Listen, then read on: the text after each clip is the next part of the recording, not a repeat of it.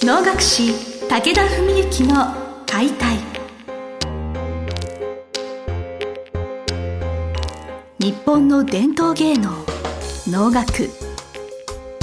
それはユネスコ無形文化遺産にも登録された我が国を代表する舞台芸術。ポッドキャスト能楽師武田文幸の解体では関税流して方として数多くの対局を演じてきた能楽師武田文幸が600年以上の歴史を持つ能楽を優しく解説。能楽師として自らの経験とその思いを語ります。今週も始まりました。志を手紙にしたため皆さんの心へ届ける。武田文幸の解体司会進行の小菅圭一です。文先生本日もよろしくお願いします。よろしくお願いします。前回のお話終わりの方で、はい、奥様の、はいかずらものへの海岸っていうのが私がどうしても引っかかってしまう、すごいあの私もまだ鑑賞歴3年4年ぐらいで5年経ってないと思うんですけれど、はい、あのいつ海岸するんだろうな一人悩んでたらどういうお話なんですかな？まあまさにねあの前回の時お話ししたように、まあ、帰ってきて、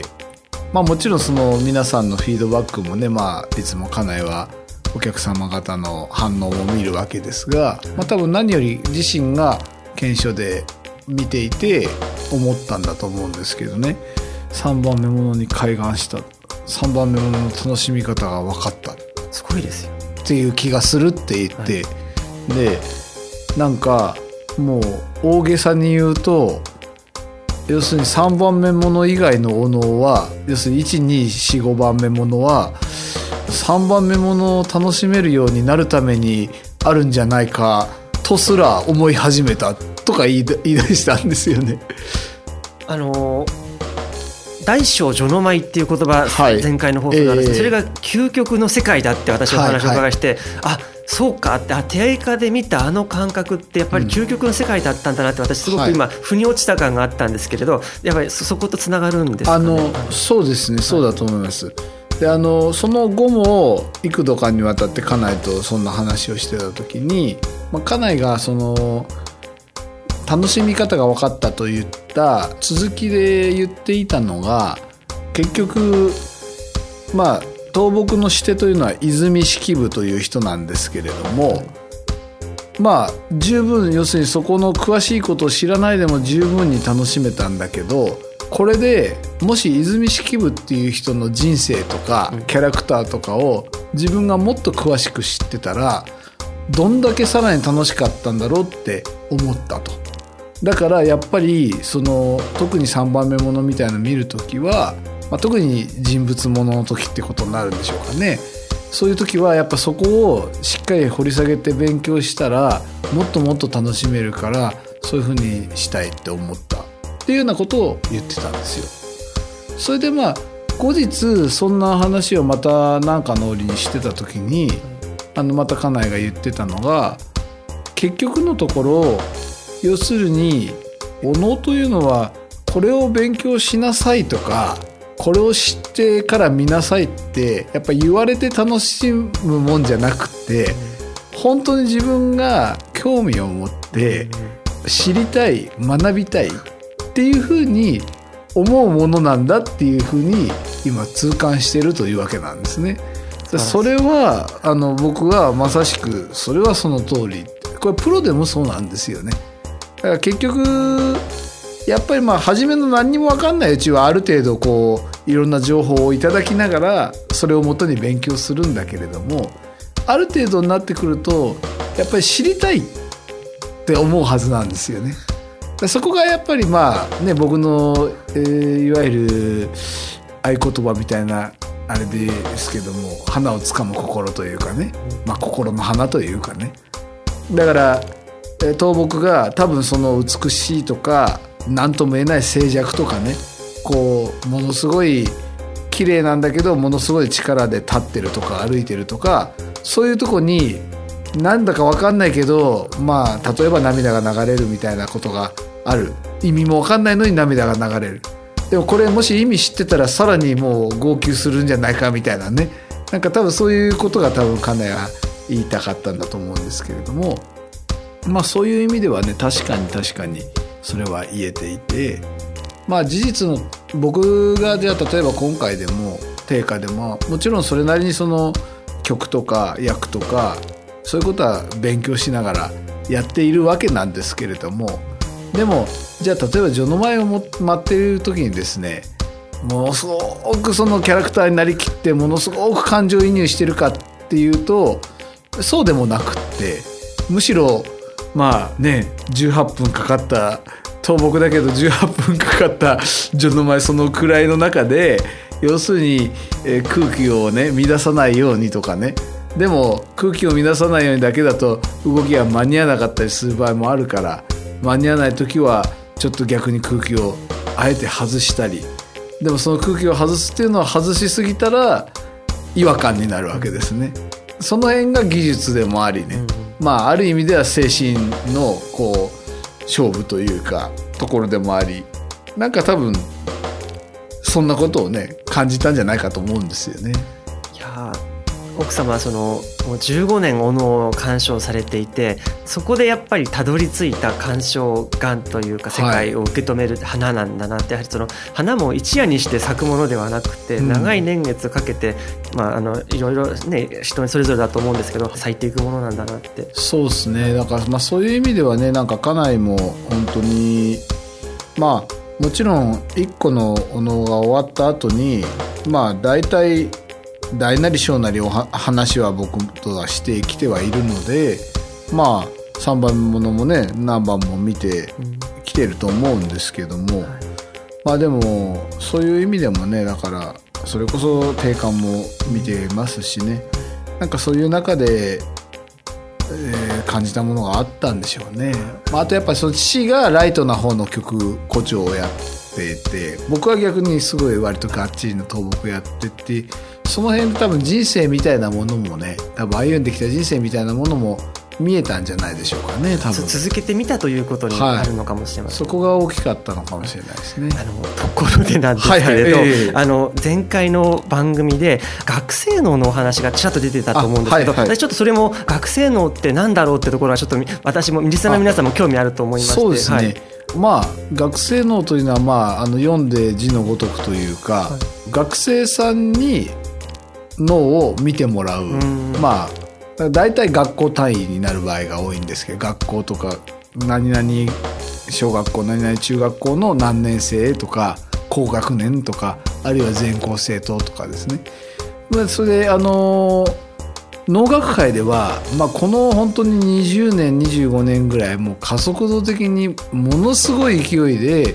実は学生脳とか、まあ、学生脳じゃないまでも学校でのおののワークショップ、はい、講座みたいなことはもう本当にすごい数やってまして、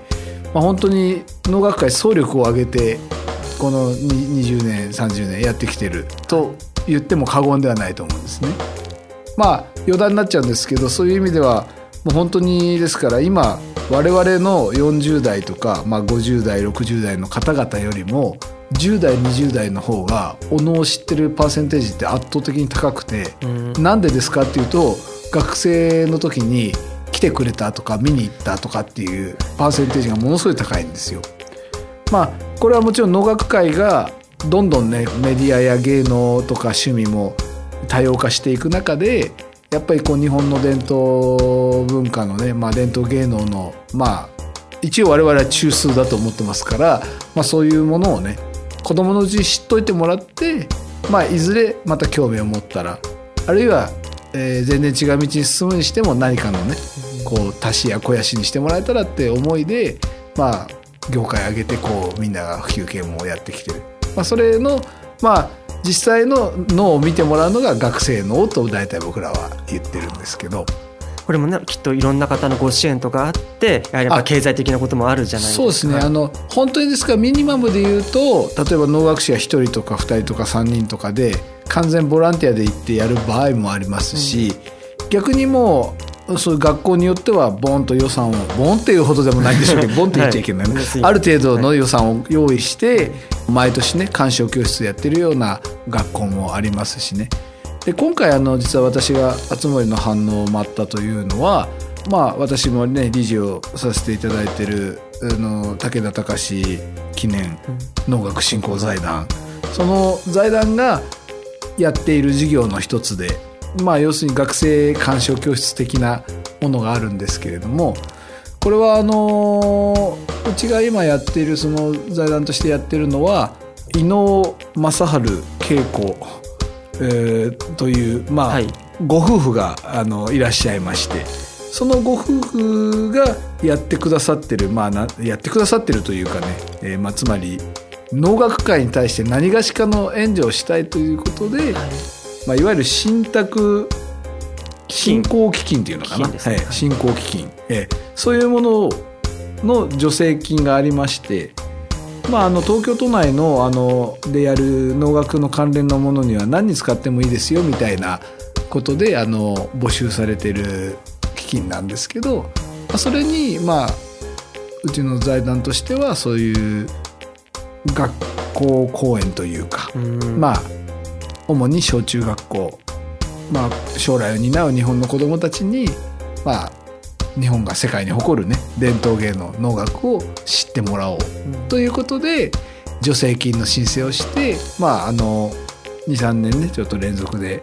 頂いてるんですけれどもその助成金をもとに、えー、昨年が7校、今年が8校か。一応そういうあの学校公演をね承りまして。まあ、そういう中であの、まあ、ただそれは林方も呼んで名称則もつけてっていうことでできる範囲の中ではまあそれなりの人数使いながらも、まあ、結構サイズとしてはミニマムな感じでやってたんですね。ただ昨年もさせていただいたある、まあ、あの学校中学校が300人ぐらいの生徒さんがいらしてそういう大きいまあなんというか行動みたいな教室というかであのやはり熱森をね、えー、見ていただいたんですけれどもその役者の足元がなかなか後ろの方の生徒さんが見えなくてそれでまああのなんとかならないかっていうような話が出た時にじゃああのちょっとねその女性を頂いてる範囲の中での金額レベルではちょっと到底できないんだけれどもある程度学校としてまあお金を集めるなりして、えー、ある程度のまとまったお金を出していただけたらあの能楽堂でお見せしますけどいかがでしょうかというふりをしたら、まあ、ぜひお願いしますということで素晴らしい。えでまあ、あのお囃子のワークショップやあのおのおのね舞台の体験とかも交えつつ、まあ、脳はフルサイズだとやっぱりそれこそ金額も相当なことになってしまいますからあのできる範囲のところで反応ということでね集まりの後半だけお見せするということで保証の学堂でさせていただいた。学校に能楽師の先生が足を運んでいただけるのもすごく光栄でありがたいことだと思う一方で、はい、やはり能を見るのはやはり能楽堂に足を運ぶっていうその体験もやっぱ10代の学生さんには貴重な体験なのではいでね、機会があれば能楽堂に行ってもらいたいですもんね。はいえー、あのそういう意味で、まあ、まさにおっしゃる通りで全ての学校がねあの能楽堂に運んでもらって学生のさせてもらえたら我々としては一番嬉しいことは嬉しいんですけれども、はい、まあいろいろねそういう当然経済とか、うん、あるいはその地理の問題もありますしいろいろありますよね。ですからそういう面では、まあ、うちの財団としては特に今そのある程度そういう学校公演小中学校の学校公演も力を入れているので、まあ、もしねこれをお聞きの方で学校関係のね先生や PTA の方などいらっしゃったら是非ねあのご相談いただけましたら、まあ、極論言えば一人でおのの話に行くこともできますし逆にある程度になれば例えば林方ねあの我々何人かして方も行って学校に出向くこともできれば、えー、今お話ししたようなねことで学生脳という形で脳学堂できちんとしたおのをお見せすることもできますから、まあ、あのぜひねあのご興味ある方いらっしゃったら、はい、えー、ご一報いただければと思いますけど、はい、あのリスナーの皆様保護者の方とかはぜひちょっとお話どっかで進めていただければそうですね。ぜひぜひお待ちしております、はい、ありがとうございます。本日は脳の干渉と、えっと、奥様のお話ですね。それと学生脳についてお話をお伺いしました。どうもありがとうございました。ありがとうございました。本日の番組はいかがでしたか？番組では武田文幸への質問を受け付けておりますウェブ検索で「武田文幸」と入力し検索結果に出てくるオフィシャルウェブサイトにアクセスその中のポッドキャストのバナーから質問フォームにご入力くださいぜひ遊びに来てくださいね。